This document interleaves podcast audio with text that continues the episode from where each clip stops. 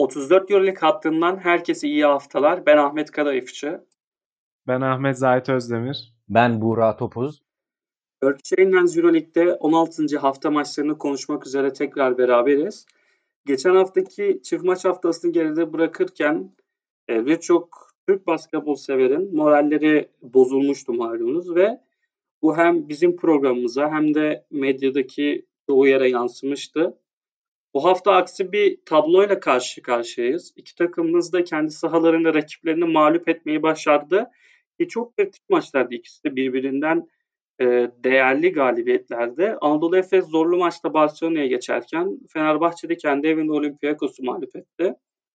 E, dilerseniz Fenerbahçe'den başlayalım. Zahit seni şu an mutluluktan için içine sığmıyordur diye tahmin ediyorum.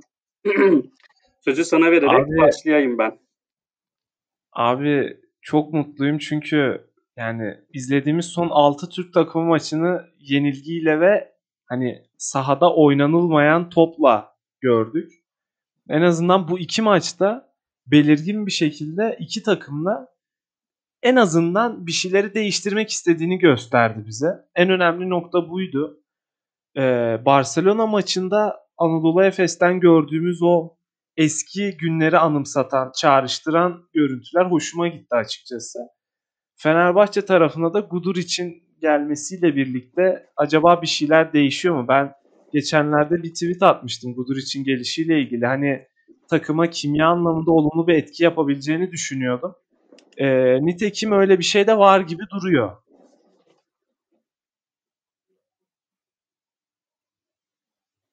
Burada katılıyorum sana ben de. Yani Gudur için hani oyun anlamında e, hani rakamlardan konuşmak gerekirse çok olumlu bir şey sayamayabiliriz.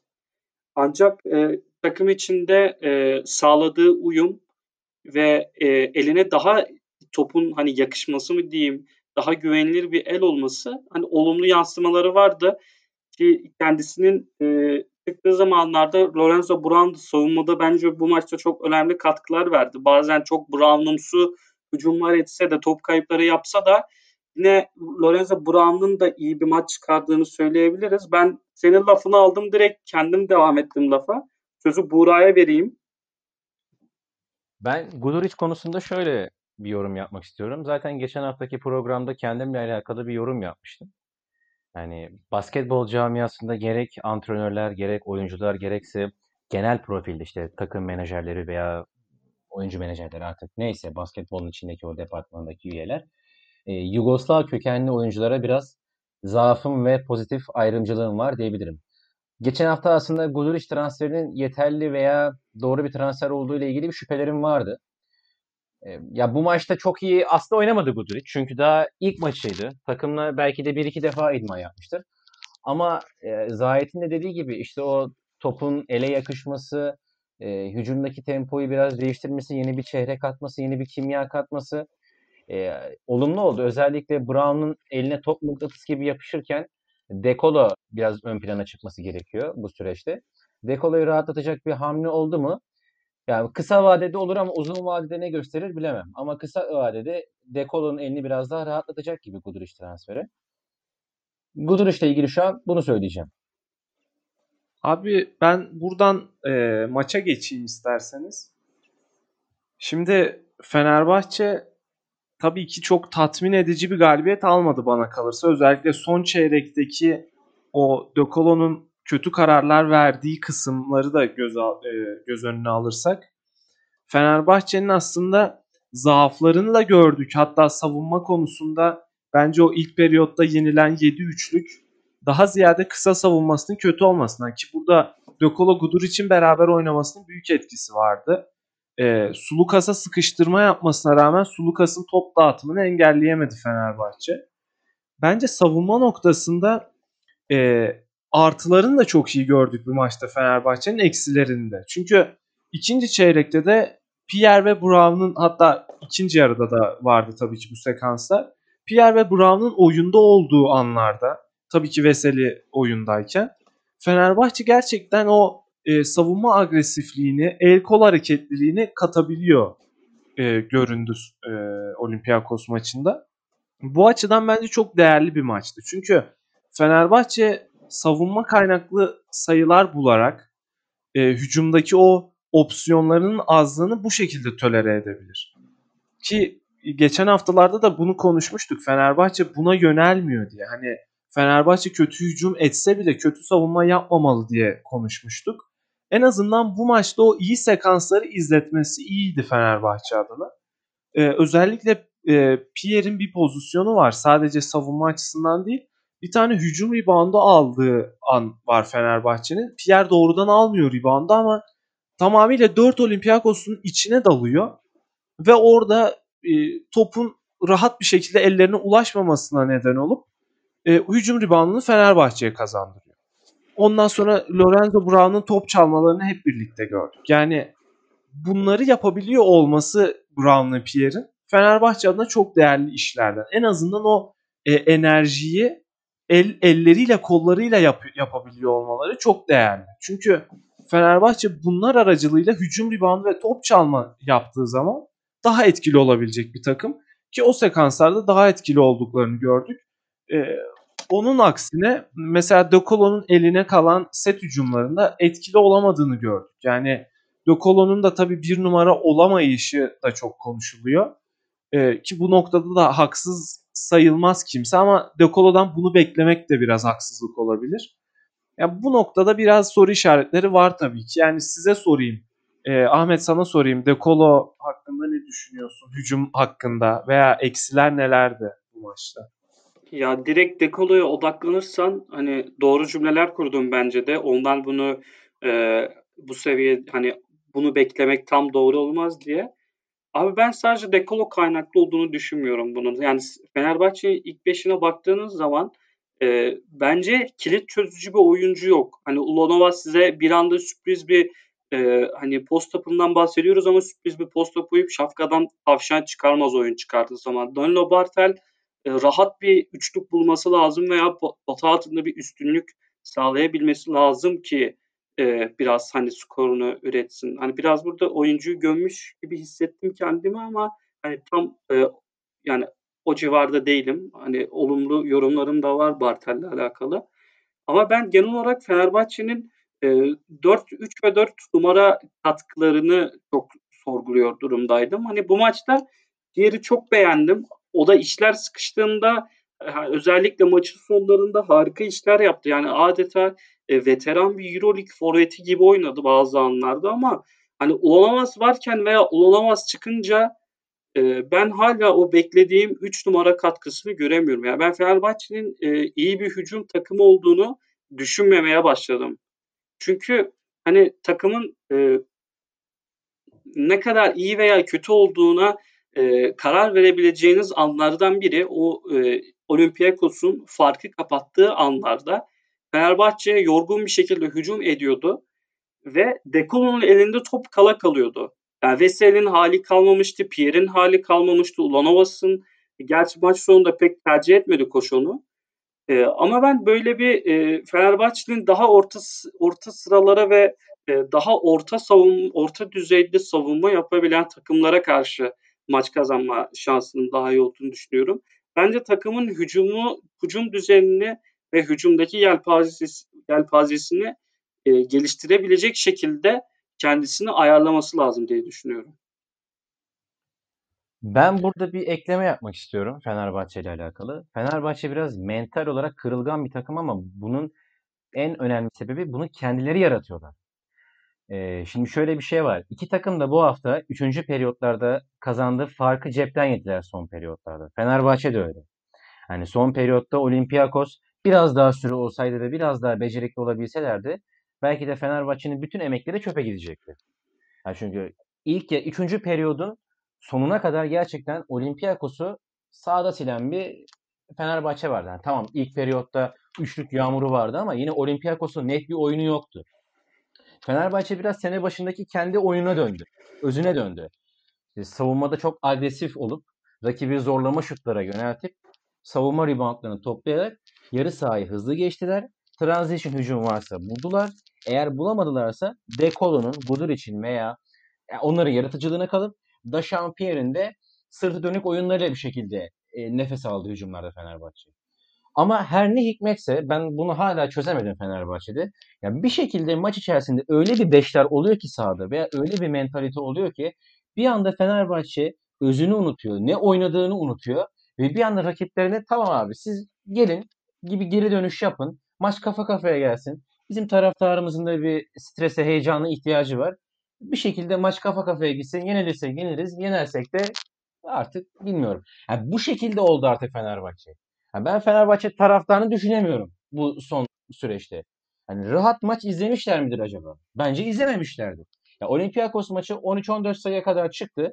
Ya dedim artık Fenerbahçe'nin bir tane rahat maç olsun dedim. Vezenkov farkı bir sayıya kadar indirdi. Son bir buçuk dakika kala. Yani Fenerbahçe özünden çıkmamalı artık. Bunun da bence asıl problemi savunma değil hücum kaynaklı. Ya top Lorenzo Brown'un eline mıknatıs gibi yapışıyor. Ben daha yani 5 dakika önce de söyledim bunu. Dekolo artık burada sorumluluk almaya çalışıyor. E, Dekolo'nun da eline patlıyor top. İşte burada tamam evet Fenerbahçe'nin asıl ihtiyacı bir 5 numara veya bir 4 numarada bir transfer ama bir mütevazi olan, hücumda çok fazla ön plana çıkmayan, takım arkadaşlarına pas odaklı olan, bir basketbol zekası ortaya koyabilen böyle pass first bir guard ihtiyacı var. Yani Leo Westerman öyle bir guard değildi. Hani neden şimdi Westerman vardı diyeceksiniz ama Westerman öyle bir guard değildi. Onun nasıl bir guard olduğunu ben çözemedim zaten geldiğinden beri. Alex ama. Perez abi. Alex Perez oraya belki gider. Katılmıyorum hani... abi. Bak herkes bunu söylüyor. Yok daha Alex Perez. Daha artık duymak istemiyorum ben bu cümleyi. Daha ya bence Perez yetenek havuzu olarak yeterli değil bence. Hani kimlik olarak belki oraya uyabilir de hani ben de katılmıyorum. Yok yani abi. buraya katılıyorum. Ya Alex Perez zaten iyi bir oyun kurucu olsa veya bu şekilde Fenerbahçe'ye seviye atlatacak bir oyuncu olsa yazın Şu an Bahçeşehir'de oynamazdı.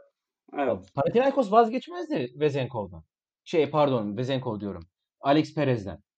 Yani herkes bel bağlamış durumda. Sürekli maçın spikerleri de söylüyor. Şimdi isim vermek istemiyorum ama bütün spikerler daha Alex Perez gelecek. Abi kimmiş bu Alex Perez ya? Hani bu Euroleague takımları keşfedememiş mi Fenerbahçe'den önce ya? Bilmiyorum. Yani bu konuda ya biraz, biraz Fenerbahçe'nin başı ağrıyacak ileride. Ya biraz iyimser bir yaklaşım e, görülmeye çalışıyor gibi orada. Yani ben e, Burak sana şurada çok katılıyorum. Bazen öyle beşler izliyoruz ki hem takım ne yaptığını bilmiyor hem biz takımın ne yaptığını bilmiyoruz. Takımın hani böyle bir ana planı varsa e, ilk beşi var. İşte Lorenzo Buran, Dekolo, Lonovas, Bartel, Veseli. Öyle bir şey varsa buradayken biraz bir şeyler hissettiriyor. Ama Hani Lorenzo Brown, Guduric, Edi, e, Pierre Veseli veya Pierre Ahmet hani böyle değişik beşler var. Abi bu takımda kim bir numara, kim iki numara, kim üç numara ben anlamıyorum. Hani böyle Abi, basketbol ben... böyle numaralandırma eskiye göre hani e, daha insanlar hani çekiliyor çünkü oyunun esnekliğinden dolayı. Ama ne zaman kim nerede oyun kuruyor, kimin rolü nerede belli ki belliyse de e, bence bunu sahaya yansıtmakta zorlanıyorlar. Abi şöyle bir e, burada araya girmek zorunda hissediyorum. Çünkü bence Fenerbahçe'de hani o e, beşlerden ziyade sıkıntı şuradan başlıyor. Yani o beşlerin sahada olması Kokoşkov'un elindeki malzemenin bu olmasından da kaynaklanıyor biraz. Çünkü mesela Fenerbahçe'de off screen oyunları oynayan bir oyuncu yok. Yani Melih Mahmutoğlu'nu oraya yazmak istemiyorum. Çünkü hani bu maçta oynadı ama çoğu maçta oynamayan bir isim. Yani düzenli katkı veremeyen bir isim. Fenerbahçe'nin net bir üçlük katkısı aldığı bir oyuncu yok. Yani e, bence bu çok büyük sıkıntı. Yani Fenerbahçe'nin aslında o kadro yapısının yetersiz olmasından kaynaklı bu dediğimiz. Yani bu çok fazla koçu eleştirebileceğimiz bir nokta gibi gelmiyor bana. Yani mesela bu maçta Dokolo 3'te 0, Guduric 4'te 0 attı. Yani zaten Guduric maç sonunda e, üçlüğü üstüne çalışmış. Salona tekrar dönüp üçlük çalışmış. Hani orada da bir noktada hani hemen iyi dönmek istiyor Fenerbahçe. O açıdan güzel de bir sinyaldi bence.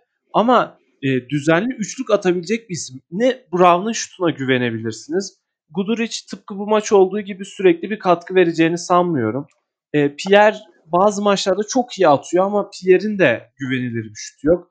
Eddie'den hiç bahsetmek istemiyorum. Yani o üçlük katkısı kısmında bence Fenerbahçe'nin kısır kalması en önemli nedenlerden biri. Çünkü topsuz hareketliliği sağlayabilecek en değerli şey o bana kalırsa. Ha ama Fenerbahçe'de post-up'tan oyun kurarak bunu şey yapabiliyor, e, tolere edebiliyor. E, bu açıdan da bir avantajı var ki bu maçta yer yer onu da gördük. E, bu maçta çok görmedik aslında ama e, yer yer yine vardı. Ama e, yani bu kadar kötü şeylerden eleştirilerden bahsettik. Herhalde şuna gelmek lazım. Bu hafta e, Anadolu Efes'te büyük bir Larkin e, geri dönüşü vardı. Fenerbahçe'de de Veseli inanılmaz bir oyun ortaya koydu. Yani 17 sayı 5 asist ki bu 5 asist aslında hücumda çok önemli bir yere sahip. Yani bilmiyorum bence e, tabii ki olumsuzluklar var işin içinde ama Veseli'nin böyle oynayabiliyor olması Fenerbahçe'nin performansını yukarıya çıkartan en temel unsurdu bence. E dediğim gibi orada üçlük konusunda da net bir katkı alırsa Fenerbahçe belki bu profilde bir oyuncu yok. Te- net bir tehdit yok ama e, bu noktada işte Gudur için daha iyi atması lazım. Yani kendini bu noktada daha istikrarlı bir oyuncu haline getirmek zorunda. Yani De Colo e, biraz daha topsuz oyunlarda daha net üçlükleri hani o keçen şutlarda daha net üçlük attığını biliyoruz. E, ama hani onu da olabildiğince öyle kullanmak lazım ki bilmiyorum yani Alex Perez kısmına e, değinmemin nedeni de biraz oydu. En azından De topsuz oyunlarını izleyebiliyor olmak ve o off screen oyunlarını izlemek. Yani bilmiyorum. Ben bu açılardan Fenerbahçe'den ümit beslemeye başladım. Tabii ki yani yine orta seviye takımlara karşı kazanabilecek bir takım. Tabii ki maç sonlarında sıkıntı yaşayacaktır. Ama en azından bu haftaki oyunuyla Fenerbahçe ortaya güzel bir basketbol maçı sundurdu. Yani hatalarıyla birlikte güzel bir basketbol maçı izletti bana kalırsa. Bence en önemli şey buydu. Yani biraz uzattım lafı kusura bakmayın ama e, yani bunlara değinmek istedim. Ekleyeceğiniz bir şey varsa e, bir şey yoksa abi, Efes'e geçebiliriz. Abi ben kısa bir ekleme yapayım hemen. Ee, Tabii abi. Şimdi sen Veseli 5 asist yaptı dedin. Harika. Ee, bu Veseli'nin e, o kadar yetenekli yani oyun zekası açısından yetenekli olması ve bazı şeyleri iyi görebilmesi ve kritik anlarda bazı şeyleri yapabilmesinden kaynaklanıyor. Abi bu 5 asist maçın son iki basketiydi. Dekolo'nun top elini yapıştı. Hiçbir şey yapamadı. Veseli e, post-up da aldı. Pierre kat etti. Öyle bir basket buldu. Yine hücum sıkıştı. Veseli'ye post-up da indirildi top. E, Pierre dışarıdaydı. Tek boş adam Pierre'di ve Pierre attı. Hani bu 5 asist biraz daha hani e, maça yayılan bir 5 asist olsa bence Fenerbahçe'de daha sağlıklı olur. Evet bu iki asist çok değerliydi. Ama hani nasıl diyeyim ne kadar doğru bir örnek Abi, olur bilmiyorum ama. Ama şöyle bir şey söyleyeyim bu sondaki iki asist e, kritik olması başlı başına önemli. Sondaki iki asist olmasa da Veseli 3 asist yapsa bile uzunluğunuzdan 3 asist katkısı alıyor olmak bunu düzenli yapabilseniz çok iyi. Yani demek istediğim zaten sezon başından beri böyle bir Veseli yoktu. Yani bu maçta o Veseli'nin bu sinyali vermesi çok değerliydi bana kalırsa. Evet Onu demek istiyorum. Her her fırsatta söylüyoruz ama Veseli'ye hani yük, yüklenilmemesi gerekti. Yani sen e, Veseli'nin bu performansı kalan e, 17-18 maçta e, hani sen de beklemezsin hani ben de beklemem. O iki asisti e, Veseli'nin yapmış olması problem takımda. Evet Veseli'nin yapması çok iyi bir şey. Ona bir şey demiyorum. Ama orada neden o iki asisti Lorenzo Buran yapmıyor, Dekova yapmıyor da Veseli yapıyor? Hani bence takımdaki evet. problem bu. Yani o noktaya gelinmesi. Veseli'nin IQ'suna orada ihtiyaç duyulması. Yani sadece orada Veseli bir şeyler yapabiliyor olması problem. Ve Euroleague'de e, ilk senesi olan bir adamın harika bir maç çıkarması. Hani Dekolo kaynaklı da değil, Brown kaynaklı da değil. Hani ilk birinci isim bu maçı kazanmasında Veseli bence ikinci isim de Pierre. Ben fazla uzatmıyorum evet. abi. Ee, abi katılıyorum. Kısaca şunu söyleyeyim. Hani e, bunu söylememin sebebi hani bu Veseli'yi ortaya katmamın sebebi tabii ki kısa konusunda biraz e, dediğim gibi kadroda elindeki Kokoşko'nun elindeki malzemeden kaynaklı bir eksiklik var. Ama en azından e, bu gibi çözümlerle maç maç giderek zaten çözüm üretilebilir diyorum. Çok sürdürülebilir bir kadro olmadığını farkındayım elbette. Ama en azından bunun gibi performansları e, belli maçlarda izlersek Fenerbahçe'de ve tabii ki bunun gibi bir basketbolu isteği izlersek en azından daha önümüzü görebileceğimiz, önceki maçları değerlendirebileceğimiz bir Fenerbahçe olur. Onu demek istiyorum. İsterseniz Efes'e geçelim abi. E, Buğra Anadolu Efes Barcelona'yı yendi ve mükemmel bir Larkin vardı. sonunda nefes aldırdı taraftarlarına herhalde. Çünkü son haftalarda zorlu bir fikstürden çıkarken e, son 3 maçında kaybetmişti Efes. Barcelona'ya karşı bizim de aslında beklemediğimiz, hiç beklemiyorduk. Hatta sen maçtan önce bize ufaktan bir hani bu arkadaşlar bugün bir şey beklemeyelim Efes'ten e, vurgusu da yaptın. Ama e, o biraz toteme dönüştü sanki. Ne diyorsun? ya adamın totemciye çıkmadığı bu ortam vardı. Ya tek burasıydı. burada da artık adım totemciye çıktı. Ya ben şunu söylemek istiyorum. Şimdi tabii evet. Maçın genelini değerlendirdiğimiz zaman çok iyi mücadele eden bir Efes vardı. Sadece Larkin değil. Yani Mistic de çok iyiydi. Dunstan da çok iyiydi. Anderson kendi potansiyeli ölçüsünde iyi direndi. Dört numaralardan çok katkı alamadık ama en azından takımda kim sahada yer almışsa herkes çok iyi mücadele etti. Ben aslında hani Larkin'le alakalı şunu söylemek istiyorum.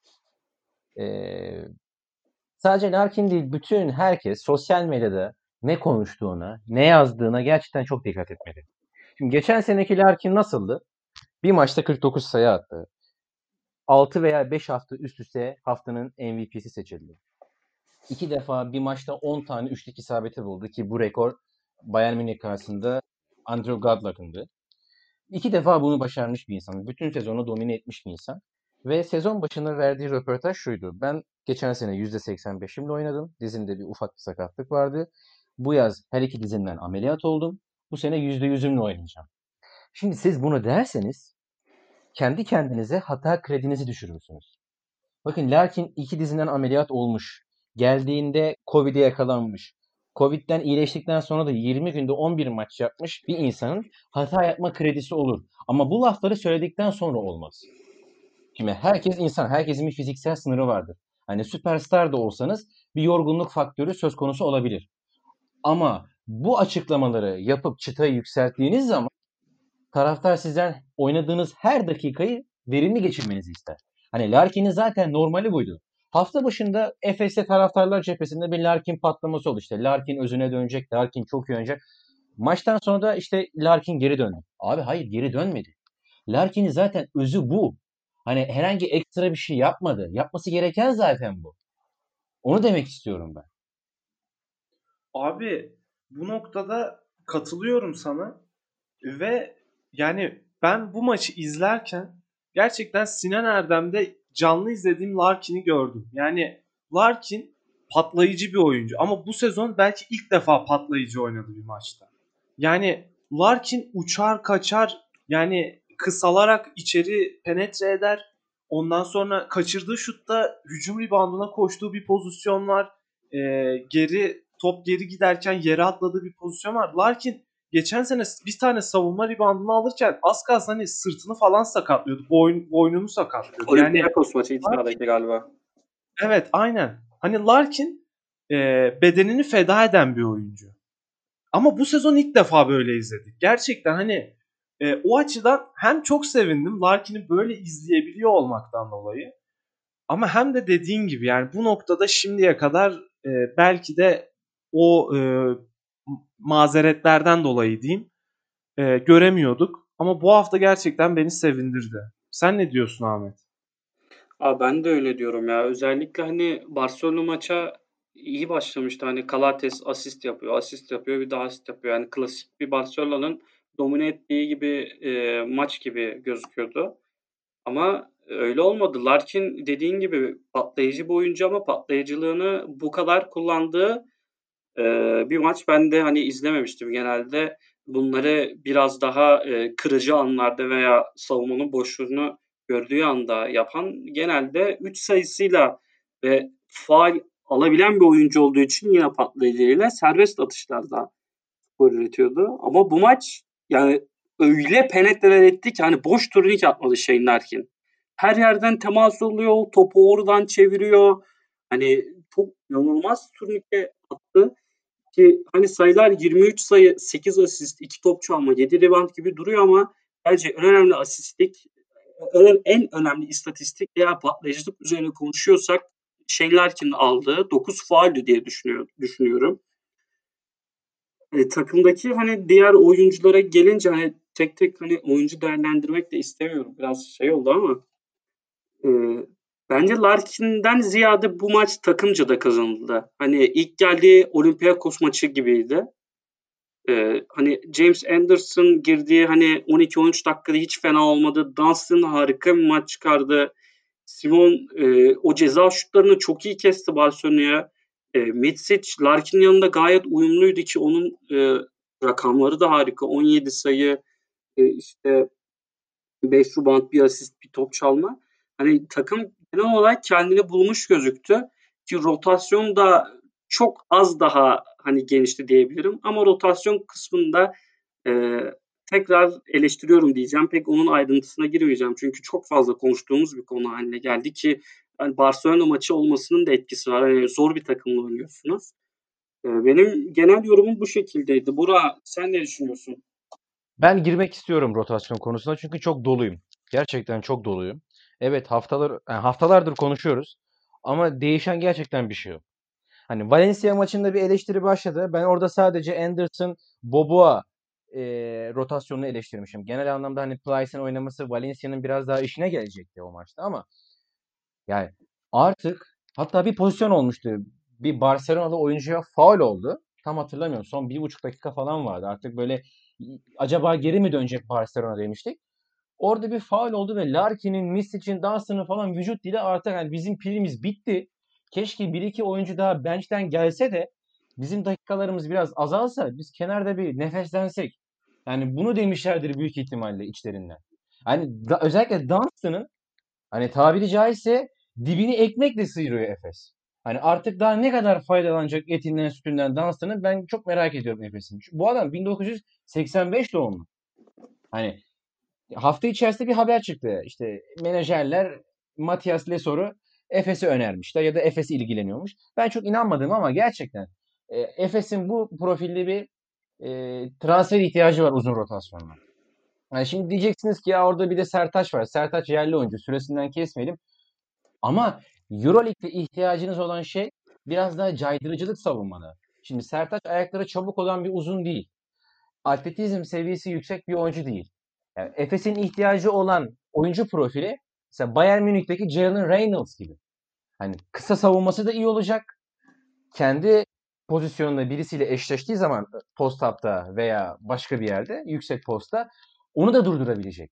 Hani Efes'in zaten reboundda da bir problemi var savunmada. Bunu da çözmesi gerekiyor bu oyuncu transferiyle beraber. Bir de savunmada caydırıcılığı çok fazla yok. Hem kısa savunmasında hem uzun savunmasında. Hani Kalates'i biraz daha işleyebilseydi orada kısa da kısa savunması olarak e, Barcelona belki de Barcelona geri dönebilecekti. Yani Efes'in hem rotasyonu genişletmesi lazım. Bu da bench'ten katkı almanın e, yani bench'ten katkı alma, almak, almakla olacak bir şey bu. İkincisi de bu uzun transferin artık 2 aylık mı, 3 aylık mı, Plyce ne kadar mı? Onun kararını Ergin Ataman'la Alper Yılmaz verir ya da ne bileyim Tuncay Özilhan verir. Ama mutlaka ve mutlaka ayakları çabuk, atletizm düzeyi yüksek, hücumu çok iyi olması da gerek yok. Zaten takımda Larkin, Misic, Simon gibi, Boboar gibi hücum düzeyi yüksek oyuncular var. İş çok oyun, oyuncuya kalmaz. Ama gerçekten takıma atletizm ve enerji katabilecek kısa vadeli bir uzun transferine ihtiyacı var Efes'in. Şiddetle hem de. Abi ben katılıyorum. Şurada katılıyorum. Larkin Mitsic bu maçta e, çok iyi savunma yaptı. Hani Valencia maçında ben çok ağır eleştiri yapmıştım. Larkin ve Mitsic'in kısa savunması üzerine. E, bu maç biraz da bir karar maçıydı. Hani Shane Larkin'in e, gerçek anlamda döndüğü bir maç gibi maçtı ve hani kötü gidişatı dur demek isteyen bir takım ve hedef ve karar maçı gibiydi. Hani e, Dunstan da çok iyi çizgide oynadı. Mitsic, Muharman, Larkin e, ama bu çizgi sürdürülemez işte. İşte ben buraya bu, burada katılıyorum. Larkin, Mitsic 17-18 maçta bu savunmayı yapamaz. Playoff'ta da yapamaz bu şekilde. Abi yani şöyle söyleyeyim. Yani bugün biraz e, size pek katılmıyorum ama e, şimdi bu maçta Larkin Miss için hem savunmada hem hücumda iyi olduğunu söylemek lazım. Hatta e, hücumla ilgili şunu da ekleyeyim öyle e, karşı antitezime geçeyim. Abi Larkin Mitsic Efes'in atılan 30 basketinin 14'ünü attı ve 13'ünün de asistini yaptı. Yani 27 basket doğrudan Larkin Mitsic'ten geldi.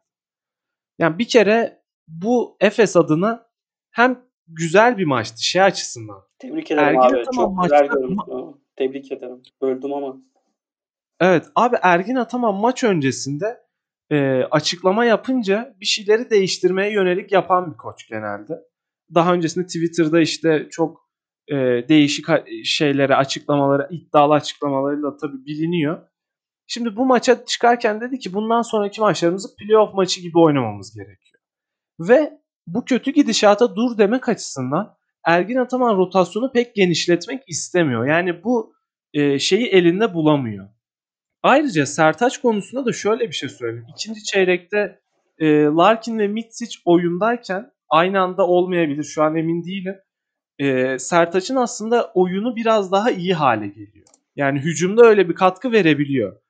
Ama Sertaç'ın geçen sene bize gösterdiği şey bence en değerli şey e, özellikle Dunstan yokken Sertaç iyi savunma yapıyordu. Tek sorunu çok çabuk faal alması. Ama iyi savunma yapabiliyor. Yardım savunmaları açısından. Birebir de biraz zorlanıyor.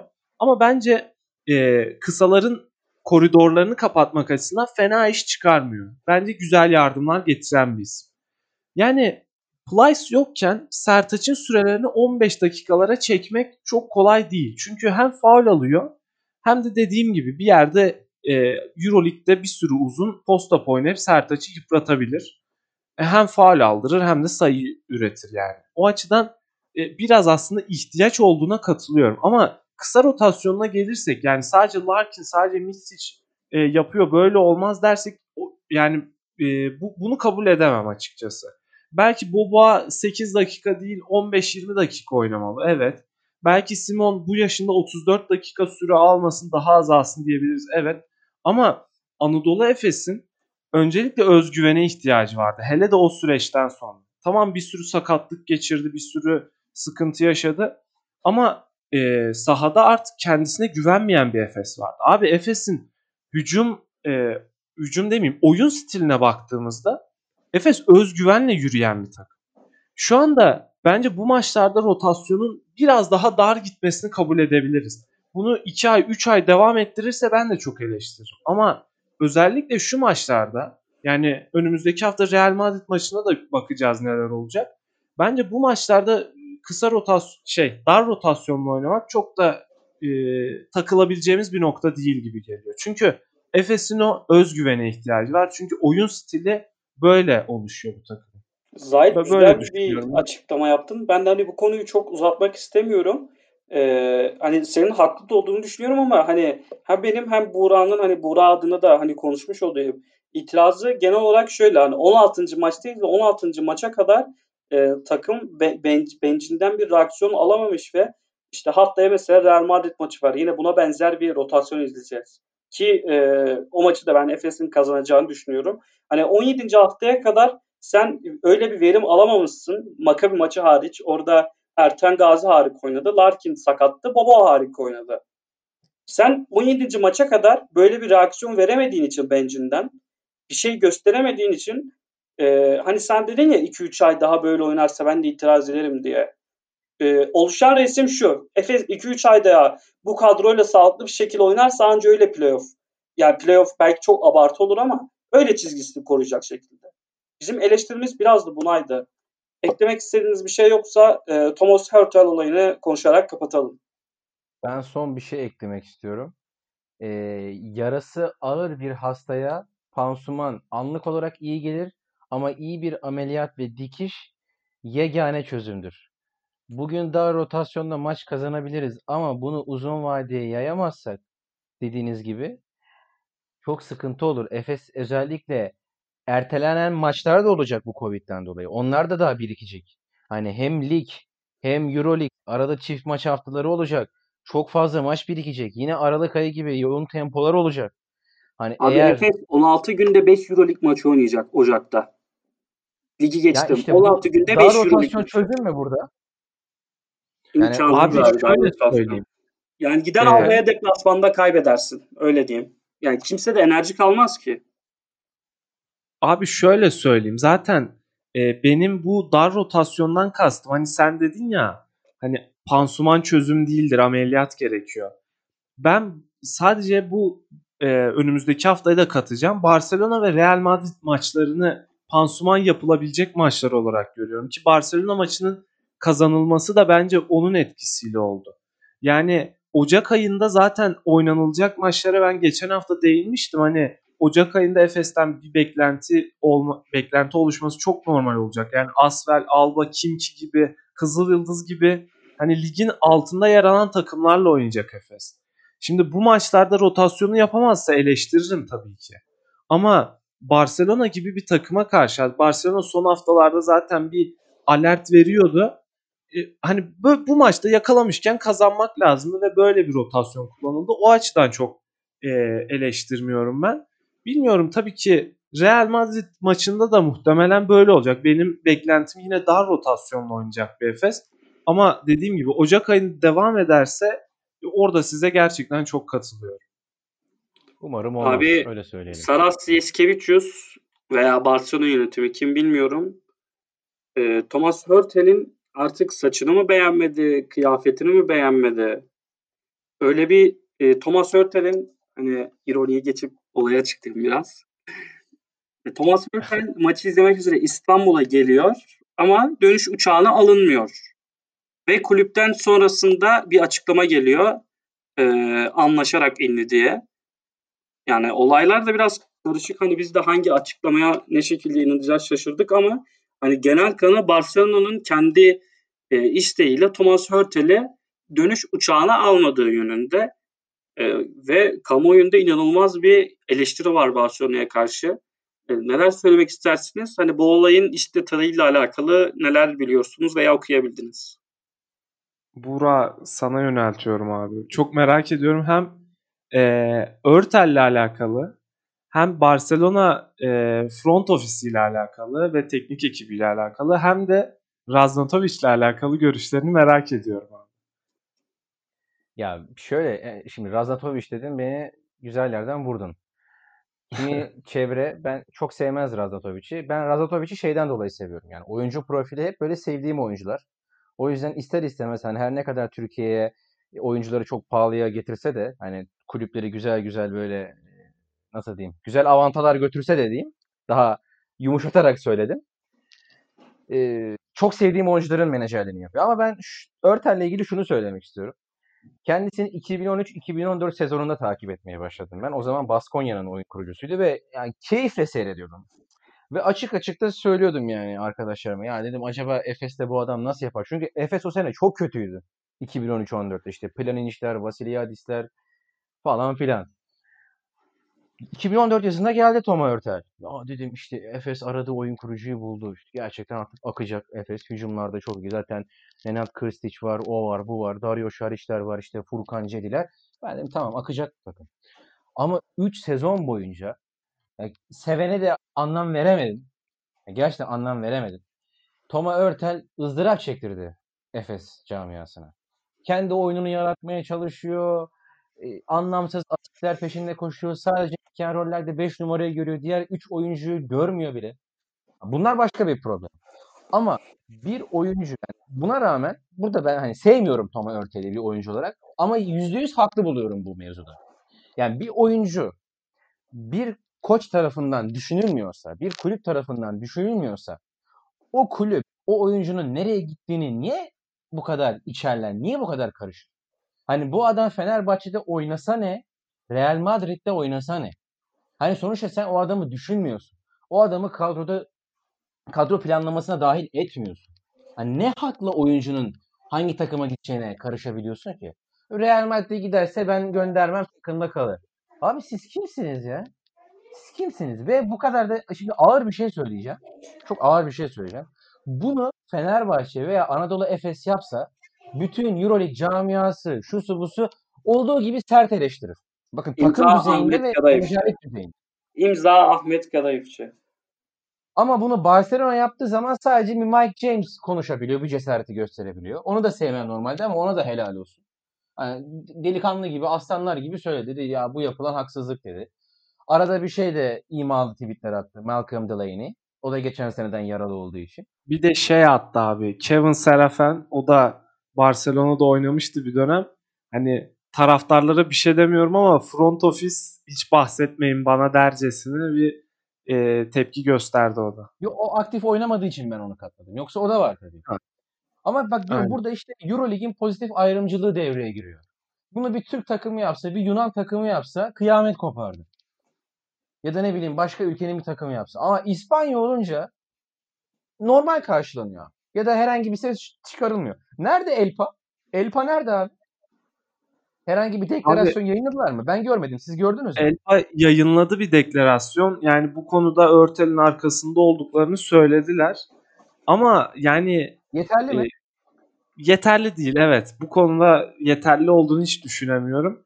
Çünkü abi şimdi Barcelona'ya gitmek isteyen bir oyuncu şu anda niye vazgeçsin ki? Hep böyle, böyle bir bakış açısı oluşacak. Halbuki bak eski oyuncusu söylüyor. Şu an bu olayda birçok şeyi aslında gördük. Barcelona front ofisini, staffını, işte kulüp yönetimini her şeyini eleştirebilirsin. Ama yarın bir gün halen daha o e, başka bir oyuncuyu, başka bir yıldızı ikna edebilecek nüfuza sahipler. Yani bu gerçekten üzücü. Keşke herkes açık yüreklilikle, işte cesaretle açıklamalarını yapabilse. Ya bu nok- bu noktada da gerçekten hani üzülüyorum. Çünkü abi mesela NBA'de bu konuda inanılmaz şeyler olurdu şu anda. Yani bir oyuncuya takımı takımın uçağına alınmadığını düşünemiyorum abi NBA'de. Böyle bir şey olamaz yani. Çünkü inanılmaz bir tepki silsilesi yaşanır. Abi Avrupa'da ne oldu? Biz hani 3 günde gündem değişmemeliydi. Bakmayın yani. Hani 1-2 gün konuşuldu falan ama şu anda mesela gündemde yok hala. Abi bu kadar mıydı ya? Yani bilmiyorum. Abi bir de hani normalde kötü bir olay bir de pandemi yani hani oyuncular çok zor şartlarda oynuyorlar ve yani bench'te oturması bile eskiye göre ekstra bir eziyet. Yani neden hani böyle bir şey yaparsın ki hani Real Madrid'le görüştü diyeyim hani böyle şeylerin hani böyle bir ortamda pandemide bir kenara bırakılması lazım artık. Yani bilmiyorum Abi hani eğer- saygınlığını hani çok çok yitirdi. Kesinlikle abi. Bir, bir de şöyle bir şey var.